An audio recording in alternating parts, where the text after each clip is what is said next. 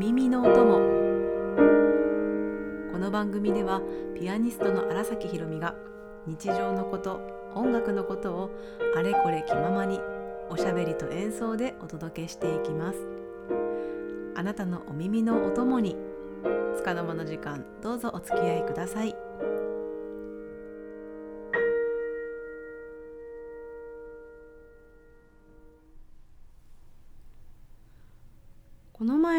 日曜日にあの豊中市の、え、庄内コラボセンターという場所があるんですけれども新しくできた場所なんですがそこでショコラフェスタというイベント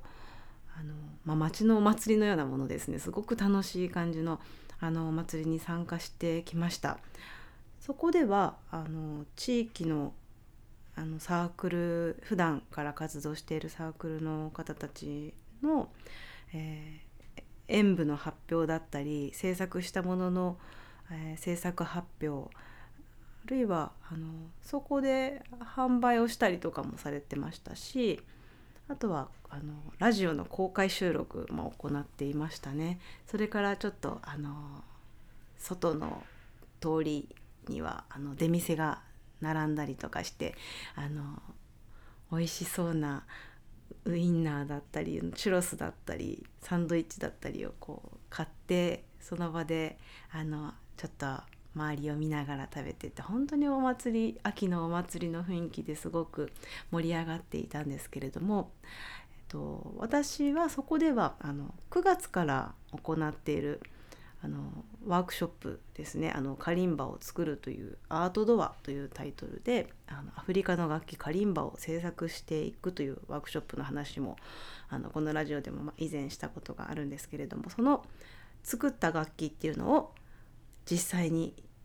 あの販売をするという第1弾を行いました。それからあの音楽ステージではピアニストの若井明子ちゃんと連弾をしたりっていう予定もあってなかなかこうイベントの中でもあの忙しい感じだったんですけれども、えっとまあ、そこをその音楽ステージの最後に例えばこうカリンバの販売の PR も兼ねてあの音楽ステージでカリンバと、まあ、私たちのピアノ鍵盤とセッションをするのはどうかという話が出まして。で、えー、9月からそのワークショップでも楽器制作のサポートで入っていただいてるあのンコシアフリカというあのアフリカあのアフリカの楽器カリンバとか太鼓とかの楽器を演奏されるアーティストのお二人とあのセッションをしてはどうかっていう話が出てあじゃあ最後の5分ぐらいやりましょうかっていうことになったんです。で私はその時鍵盤ハーモニカも持っていたので鍵盤ハーモニカを弾いてでピアノはキーボード電子ピアノをあきこちゃんが弾いてであの演奏前に事前にゴシアフリカのジョゼフさんが弾くカリンバのあの調律音音の確認あこの音があるんだねって5つぐらいの音を確認してでもうそれだけを確認してあとはもう本番その場で即興セッションをしましょうっていう感じだったんですね。でももうほんとドキドキだったんですけれども結果なんかすごく盛り上がって楽しくって。であの私たちが連弾をした時も、まあ、お客さんもすごくあの楽しく聞いてくださっていたんですけれどもあのシアフリカのお二人のあの太鼓とセッションが始まったらもう何をやっているんだとこう会あの会場建物ショコラの建物の中のいろんなにいるいろんな人がこう見に来てくださったりとかして手あの手拍子で参加してくださったりとかもしてとっても楽しかったんですね。で即興セッションって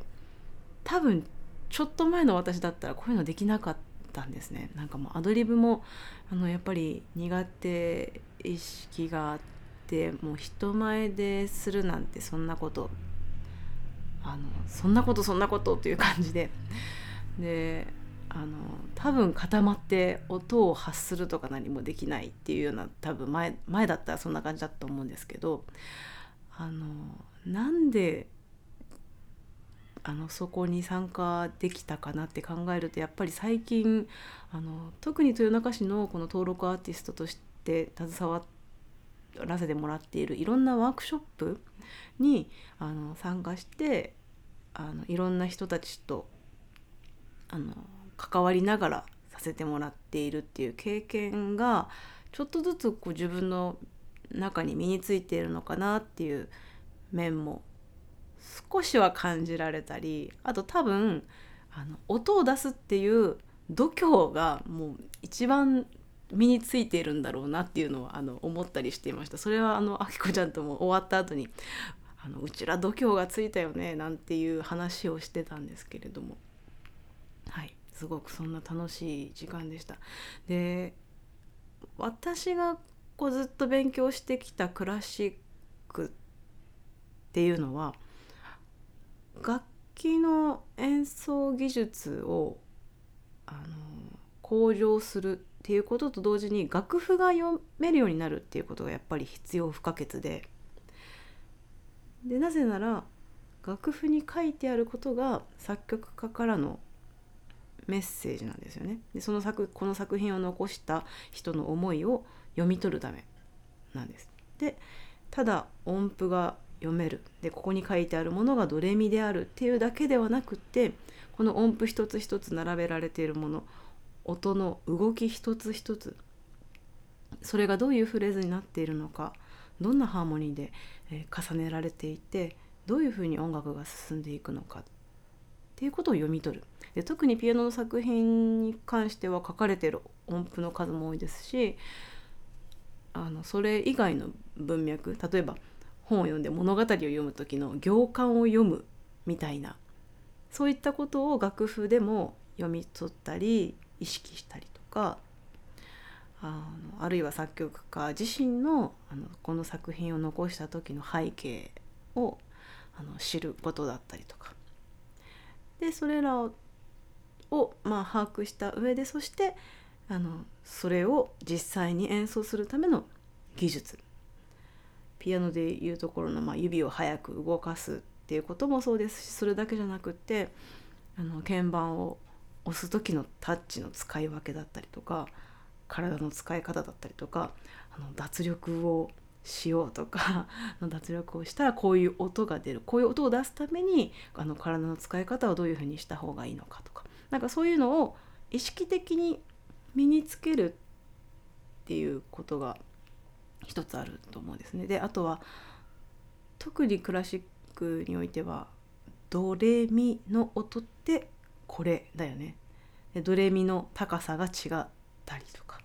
あとはこうその半音階があって平均率で並べきれいに均等に音程が並べられている感覚それを共通認識として耳とか、まあ、体で身につけるみたいなそういうことがあのある程度こうなんなんて言うんだろう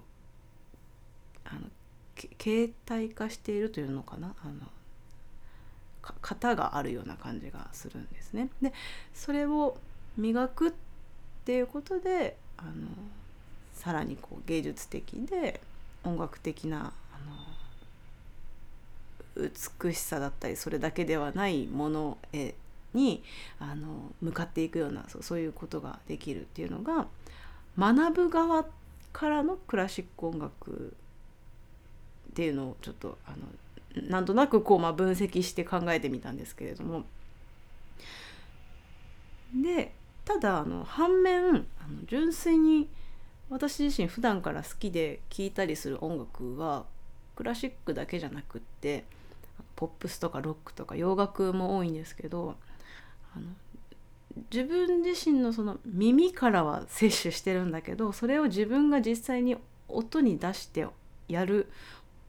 音楽に落とし込むとか再現しようってしたことってこれまであんまりなかったなっていうのがあってでもしくはやろうとした時にそれをやるにはやっぱり意識的に楽譜を頭に浮かべたりとか実際に楽譜に起こしたりとかあのしないと自然と自分が持ってる演奏技術っていうのとはリンクしないんですよね。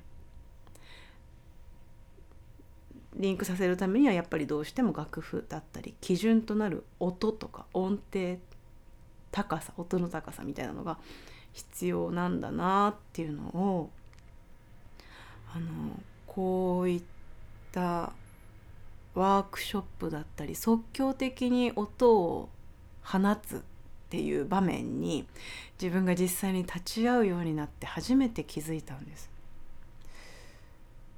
でだからこうそういうのをそういう即興セッションっていうのをやっていく段階でかどうしてもこれまで自分が鍛えてきた自分の中にあるクラシックのベースっていうのと普段ただ好きで生活の中で耳だけであの摂取してるクラシックっていうジャンル以外の音楽っていうのをあの自分の中にそれをこう混ぜ込んでチャンプルーしてなんか取り込む作業をしているなっっていう感じがあってあのそれがあの新鮮で面白いんですよね。楽しいなっていう風に感じる感じることもできるようになってきて、うん、なんかその自分が無意識に取ってきたあの摂取して聞いてきた好きなリズムだったり和製進行だったりそれじゃなくても好きな音楽的なテイストみたいなものをあの自分の中のどこにあるかなってこう掘り当てるみたいななんかそういうあの宝探しみたいな感覚もあったりしてるんですよね。でだから自分の中のこ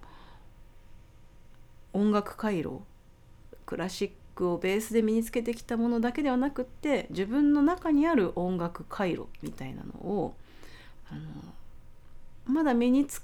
くまではいかないけれどもこんな感じかな面白いかなっていうのがあのそうやって感じられるようになってきたところであのこの前の日曜日の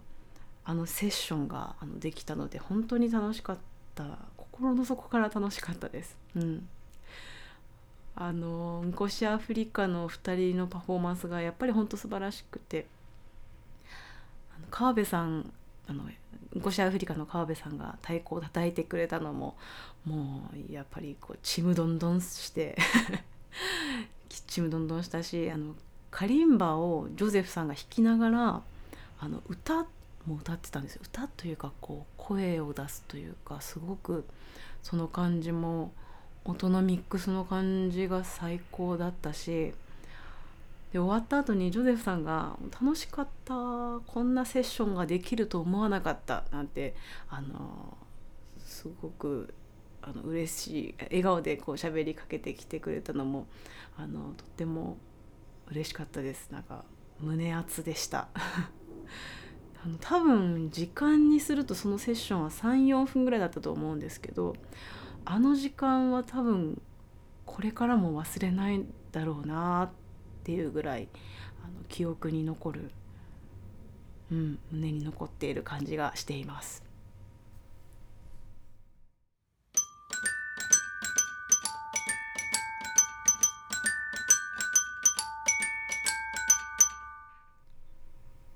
それでは今週の一曲をお届けいたします。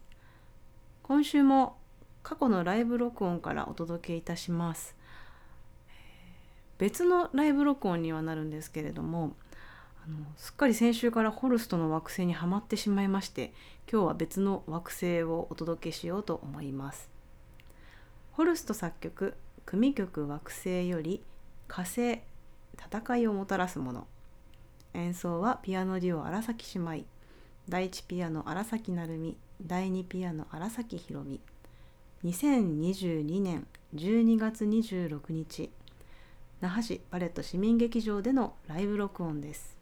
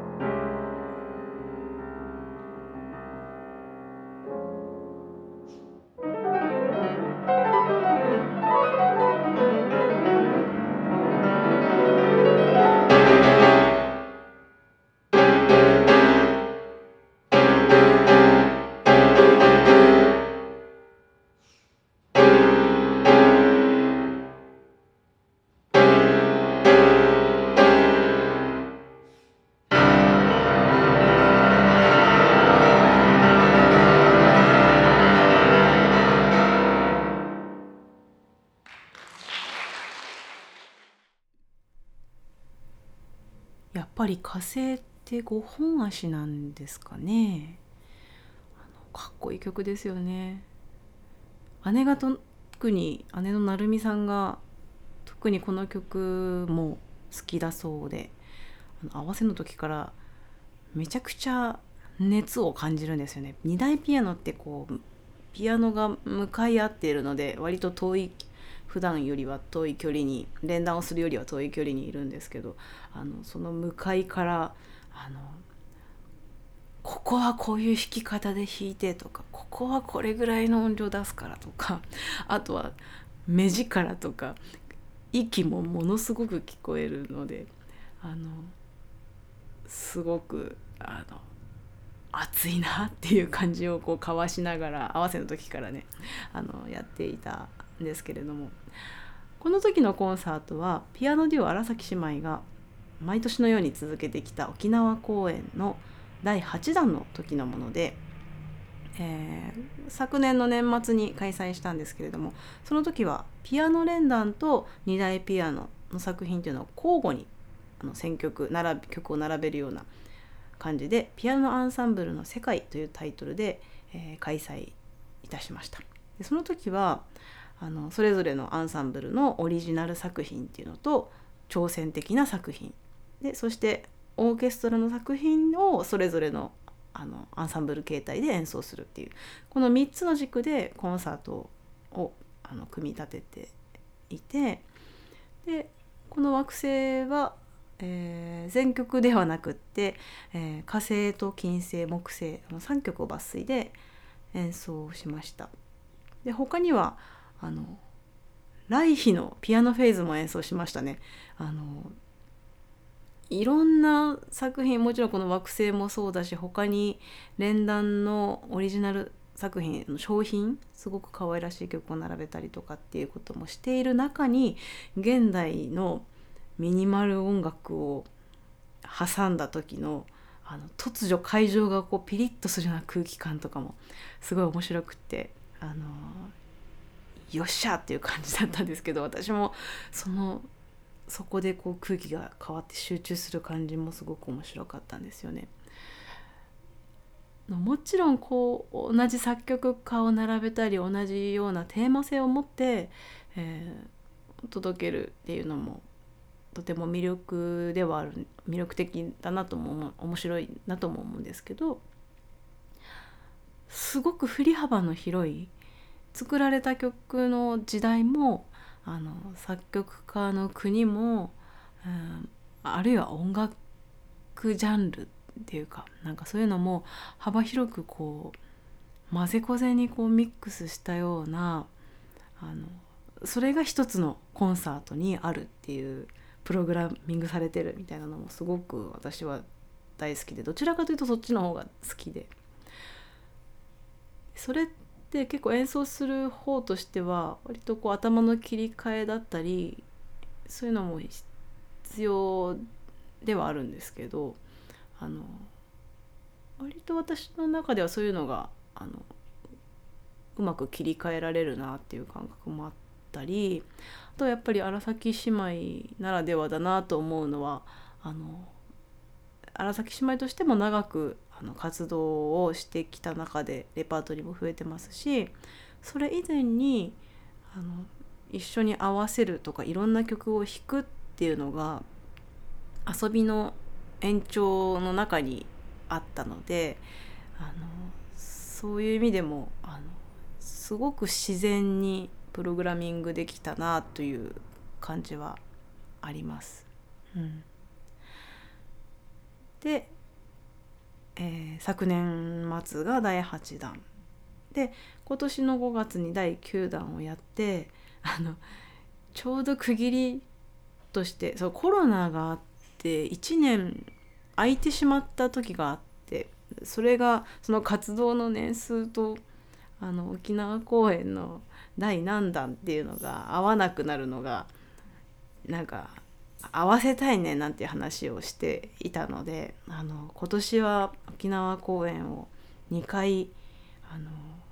無理くりスケジューリングしましてということもあって、えー、12月24日に第10弾を開催するということにいたしました。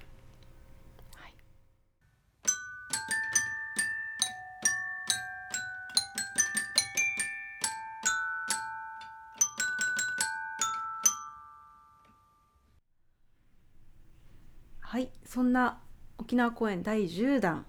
ピアノデュオ荒崎姉妹10周年記念リサイタルで演奏するプログラムなんですけれども、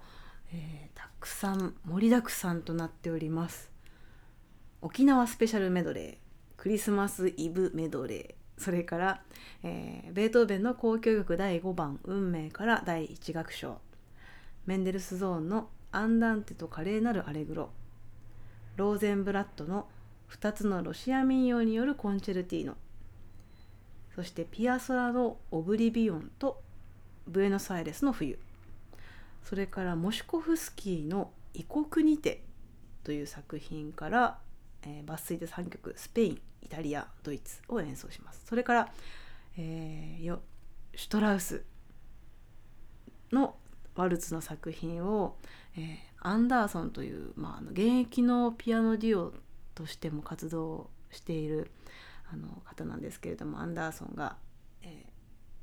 アレンジしました「美しき青き怒鳴う幻想曲」これがね超絶難しい曲なんですけれどもあのそちらをオールピアノ連弾で演奏をします。一部、えー私の小物楽器だったりが登場いたしますけれども、えー盛りだくさんな2時間な内容となっています。12月24日日曜日1時半会場2時開演。沖縄県浦添市のアイムユニバーステダコホール小ホールにて開催いたします。チケットが一般2500円学生1500円当日300円増しで、えー県内の各プレイガイド3箇所ですね。とあとはオンラインチケットテケットなどで、えーごごお求めいただけます。そちらの詳細は概要欄にありますリンクに、えー貼っておりますのでご覧いただけたらと思います。今日はねあのー明日あのーこちらもまあ豊中で活動するアマチュアの吹奏楽団豊中市青少年吹奏楽団というあの団体の定期演奏会が明日あのありましてそちらに2曲ほどピアノが入る作品があるっていうことであのエキストラで出演させていただくんですけれども今日はこのあと夜そのリハーサルがあって明日も朝からリハーサルをして、えー2時開演であのコンサートが始まるんですけれども、まあ、トラで乗るのが2曲なので前半そちらに、うん出演をしてその足ですぐまた省内のコラボセンターショコラにあの駆けあの駆けつけまして今度はあの2時半からあのこちらも大阪音大のコあのミュージックコミュニケーション専攻の方があの学生さんが主催されるあのショコラでのにある図書館でですね開催する催しに参加させていただく予定です。こちらもなんかあの面白そうな取り組みだなっていうのが本を読んでる人たちが、まあ BGM とまではいかないけれども本に集中できるようにするあ演奏する音楽とはっていうところの切り口からあの考えているコンサートだそうでそれがすごい面白いですよね。私の他にもあのサックスの方だったりギターだったり創作楽器の方かな。あのその方が10分ぐらいの演奏をあの2ステージ交互に行っていってでまあその間にあのラジオ風の DJ の方もいらっしゃったりとかそこで進行を進めていくような2時半から4時半までの2時間それをあのお届けするようなんですけれどもとても楽しみです。あのどんな選曲でもいいですしどんなテーマ性を持ってあの選曲をしてもいいと言われたのであの私が以前読み聞かせを想定してあの実際に演奏して動画に起こしたミュージックカルテっていうあのプレイリストのようなものがあってそこから選曲してみようかなっていうのとが一つのステージともう一つはあのこちらは私にとってもなんかやっぱり挑戦あのな選曲をしています。BGM という範囲をちょっと超えたような選曲になってるんじゃないかなと思います。どんな反応があるのか反応がないという反応があるのか 否かみたいなのがなんかすごく楽しみですね。ショコラってこう吹き抜けになっていて2階が図書館になっているんですけどその間も吹き抜けとなってあの楽器によって演奏する場所も変えるようなんですよね。ピアノは3階からあの3階の吹き抜けの辺りから演奏するみたいなんですけどどんな感じになるのかな私も楽しみですその辺りのあの話もまた来週できたらいいかなと思っていますそれでは今日はこの辺でまた来週お会いしましょうお相手は荒崎ひろみでした。